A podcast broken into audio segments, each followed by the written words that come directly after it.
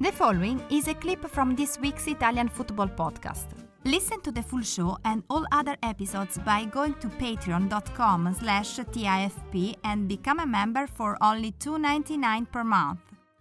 Okay, so only one place to start. Was it a penalty?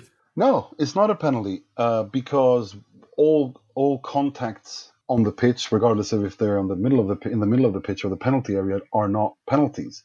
And even if even if this was a penalty, the protocol of the VAR says that it has to be a clear and obvious error, and this is not a clear and obvious error because you see the referee see the situation and decide that there's nothing to it. So two mistakes were made. I, I, can see your point on the clear and obvious error, but at the end of the day, the bottom line is it's it's a clear penalty. It's a definite penalty for me. I mean, you look at Dumfries; he's taken a he's taken a swipe, a swing of his leg. Both his feet are off the floor. He kicks Sandro in the foot. Um, if you watch the video, Sandro's foot it moves quite a distance actually, to, which shows the impact that he had on the foot. It's a penalty.